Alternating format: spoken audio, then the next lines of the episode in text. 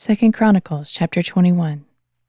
And Jehoshaphat rested with his fathers, and was buried with them in the city of David, and his son Jehoram reigned in his place. Joram's brothers, the sons of Jehoshaphat, were Azariah, Jehiel, Zechariah, Azariah, Michael, and Shephatiah. These were all sons of Jehoshaphat, king of Israel. Their father had given them many gifts of silver and gold and precious things as well as the fortified cities in Judah. But he gave the kingdom to Jehoram because he was the firstborn. When Jehoram had established himself over his father's kingdom, he strengthened himself by putting to the sword all his brothers along with some of the princes of Israel. Jehoram was thirty two years old when he became king, and he reigned in Jerusalem eight years. And Jehoram walked in the ways of the kings of Israel, just as the house of Ahab had done. For he married a daughter of Ahab and did evil in the sight of the Lord. Yet the Lord was unwilling to destroy the house of David because of the covenant he had made with David, and since he had promised to maintain a lamp for David and his descendants forever. In the days of Jehoram, Edom rebelled against the hand of Judah and appointed their own king. So Jehoram crossed into Edom with his officers and all his chariots. When the Edomites surrounded him and his chariot commanders, he rose up and attacked by night. So to this day, Edom has been in rebellion against the hand of Judah. Likewise, Libnah rebelled against his rule at the same time, because Jehoram had forsaken the Lord, the God of his fathers.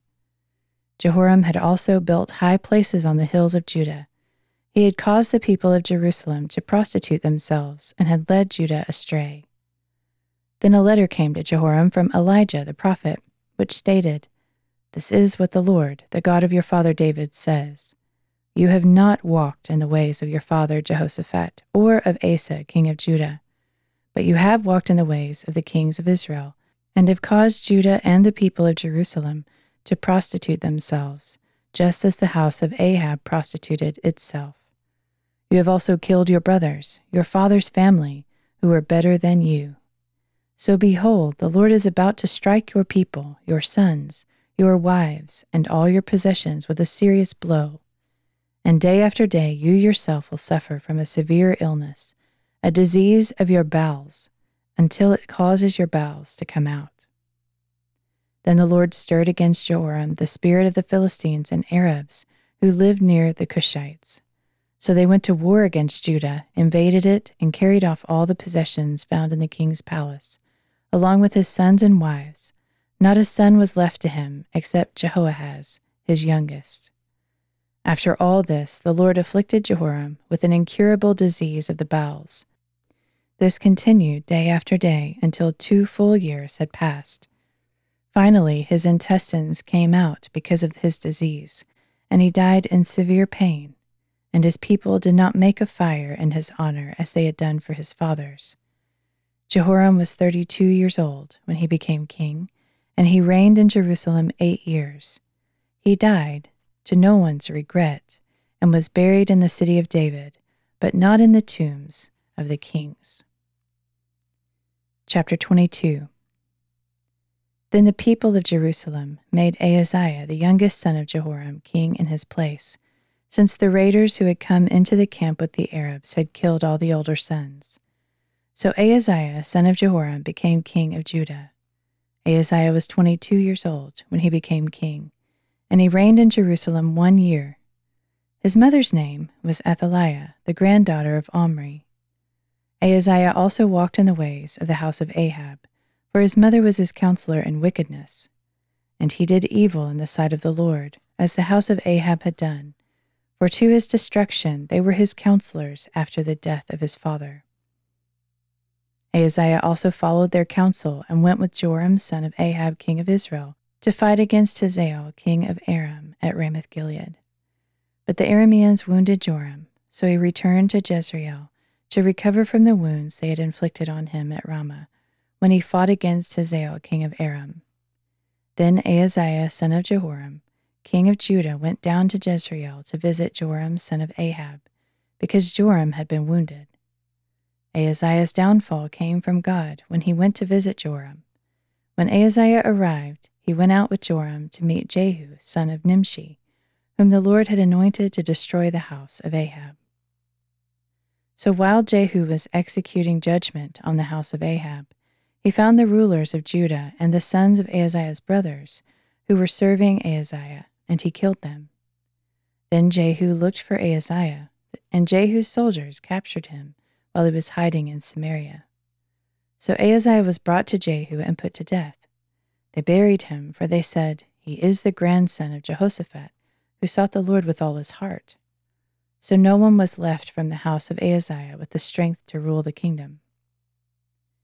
When Athaliah, the mother of Ahaziah, saw that her son was dead, she proceeded to annihilate all the royal heirs of the house of Judah.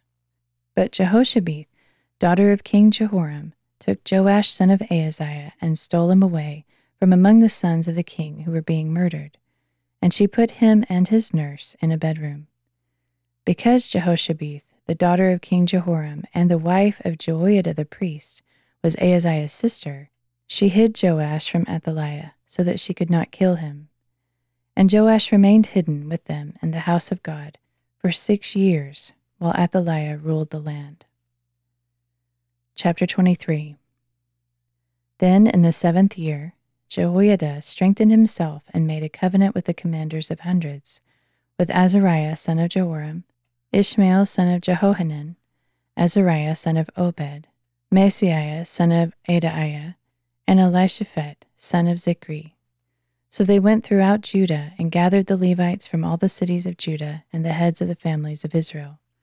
And when they came to Jerusalem, the whole assembly made a covenant with the king in the house of God. Behold the king's son, said Jehoiada. He must reign, just as the Lord promised concerning the descendants of David. This is what you are to do. A third of you priests and Levites who come on duty on the Sabbath shall keep watch at the doors. A third shall be at the royal palace, and a third at the foundation gate, while all the others are in the courtyards of the house of the Lord. No one is to enter the house of the Lord except the priests and those Levites who serve. They may enter because they are consecrated, but all the people are to obey the requirement of the Lord. The Levites must surround the king with weapons in hand and anyone who enters the temple must be put to death. You must stay close to the king wherever he goes. So the Levites and all Judah did everything that Jehoiada the priest had ordered. Each of them took his men, those coming on duty on Sabbath and those going off duty. For Jehoiada the priest had not released any of the divisions. Then Jehoiada the priest gave to the commanders of hundreds the spears and the large and small shields of King David that were in the house of God. He stationed all the troops, with their weapons in hand, surrounding the king by the altar and the temple, from the south side to the north side of the temple. Then Jehoiada and his sons brought out the king's son, put the crown on him, presented him with the testimony, and proclaimed him king. They anointed him and shouted, Long live the king! When Athaliah heard the noise of the people running and cheering the king, she went out to them in the house of the Lord and she looked out and saw the king standing by his pillar at the entrance. The officers and trumpeters were beside the king, and all the people of the land were rejoicing and blowing trumpets, while the singers with musical instruments were leading the praises. Then Athaliah tore her clothes and screamed, Treason! Treason! And Jehoiada the priest sent out the commanders of hundreds in charge of the army, saying, Bring her out between the ranks, and put to the sword anyone who follows her for the priest had said, She must not be put to death in the house of the Lord. So they seized Athaliah as she reached the entrance of the horse gate to the palace grounds, and there they put her to death. Then Jehoiada made a covenant between himself and the king and the people that they would be the Lord's people. So all the people went to the temple of Baal and tore it down. They smashed the altars and idols to pieces and killed Mattan, the priest of Baal, in front of the altars. Moreover, Jehoiada put the oversight of the house of the Lord into the hands of the Levitical priests, whom David had appointed over the house of the Lord, to offer burnt offerings to the Lord, as is written in the law of Moses, with rejoicing and song as ordained by David. He stationed gatekeepers at the gates of the house of the Lord, so that nothing unclean could enter for any reason. He also took with him the commanders of hundreds, the nobles, the rulers of the people, and all the people of the land, And they brought the king down from the house of the Lord and entered the royal palace through the upper gate.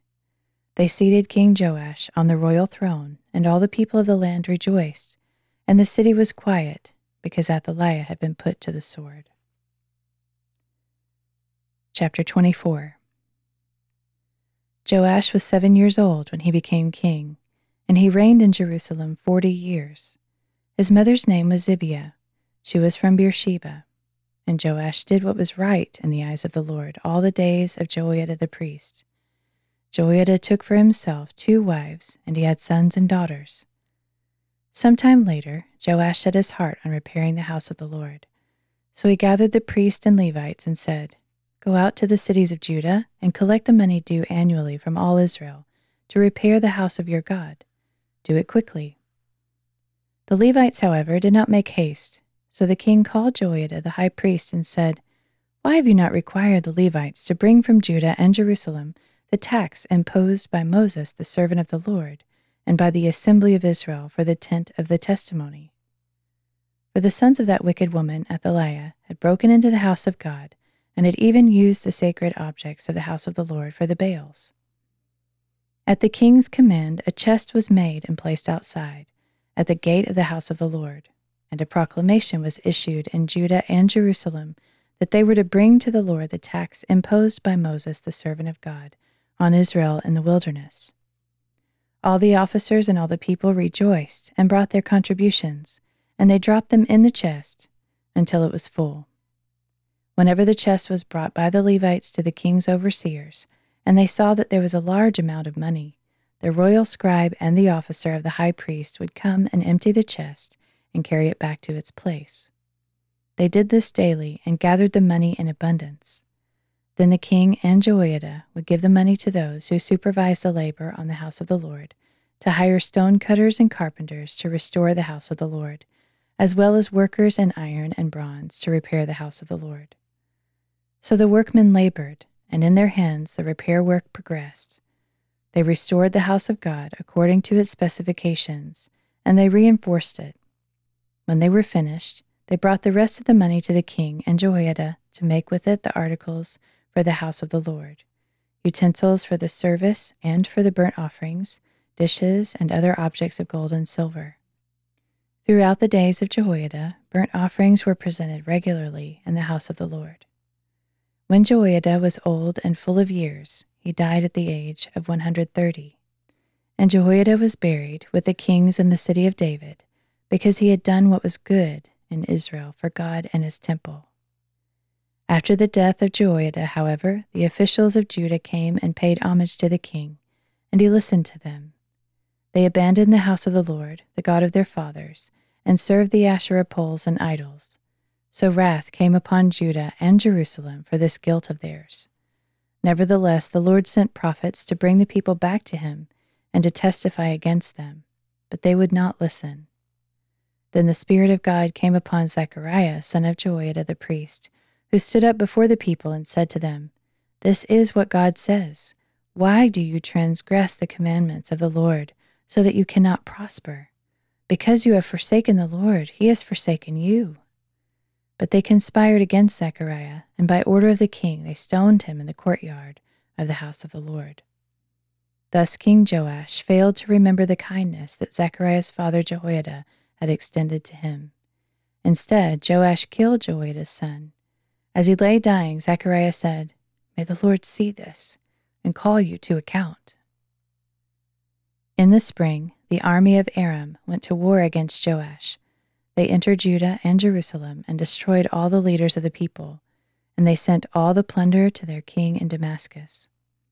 Although the Aramean army had come with only a few men, the Lord delivered into their hand a very great army. Because Judah had forsaken the Lord, the God of their fathers, judgment was executed on Joash. And when the Arameans had withdrawn, they left Joash severely wounded. His own servants conspired against him for shedding the blood of the son of Jehoiada the priest, and they killed him on his bed. So he died and was buried in the city of David, but not in the tombs of the kings. Those who conspired against Joash were Zabad, son of Shimeath, the Ammonitess, and Jozabad, son of Shimrith, the Moabitess.